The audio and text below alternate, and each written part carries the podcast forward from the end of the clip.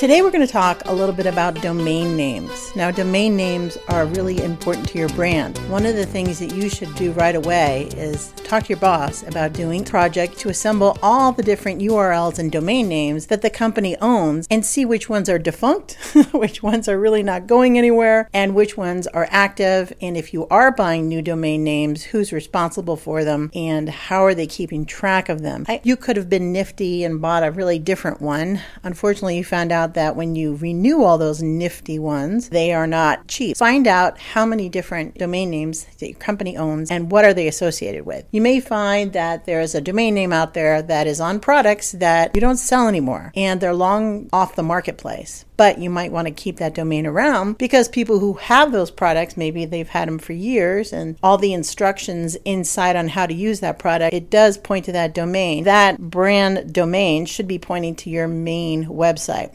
So the thing is, you got to find out where they're pointing to. Is the actual website defunct of that particular product, or is it healthy? Is it running? And you have to make sure that uh, it's not costing your company a fortune. The problem that you run into is if you do buy all of those, next year they're all going to come to be renewed at the same time. And all of a sudden you're like, what? What was? Why did GoDaddy charge me eighty five, one hundred and twenty dollars? What was that all about? Well, everything renewed because usually when you buy a domain, it assumes you want it to be on auto renewal.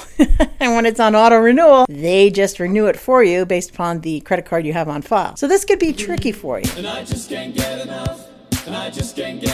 Hey everyone, if you just can't get enough of this wonderful broadcast about uh, domains, you can listen to the whole thing at janrossi.com forward slash domains and audio. Have a great day. Bye.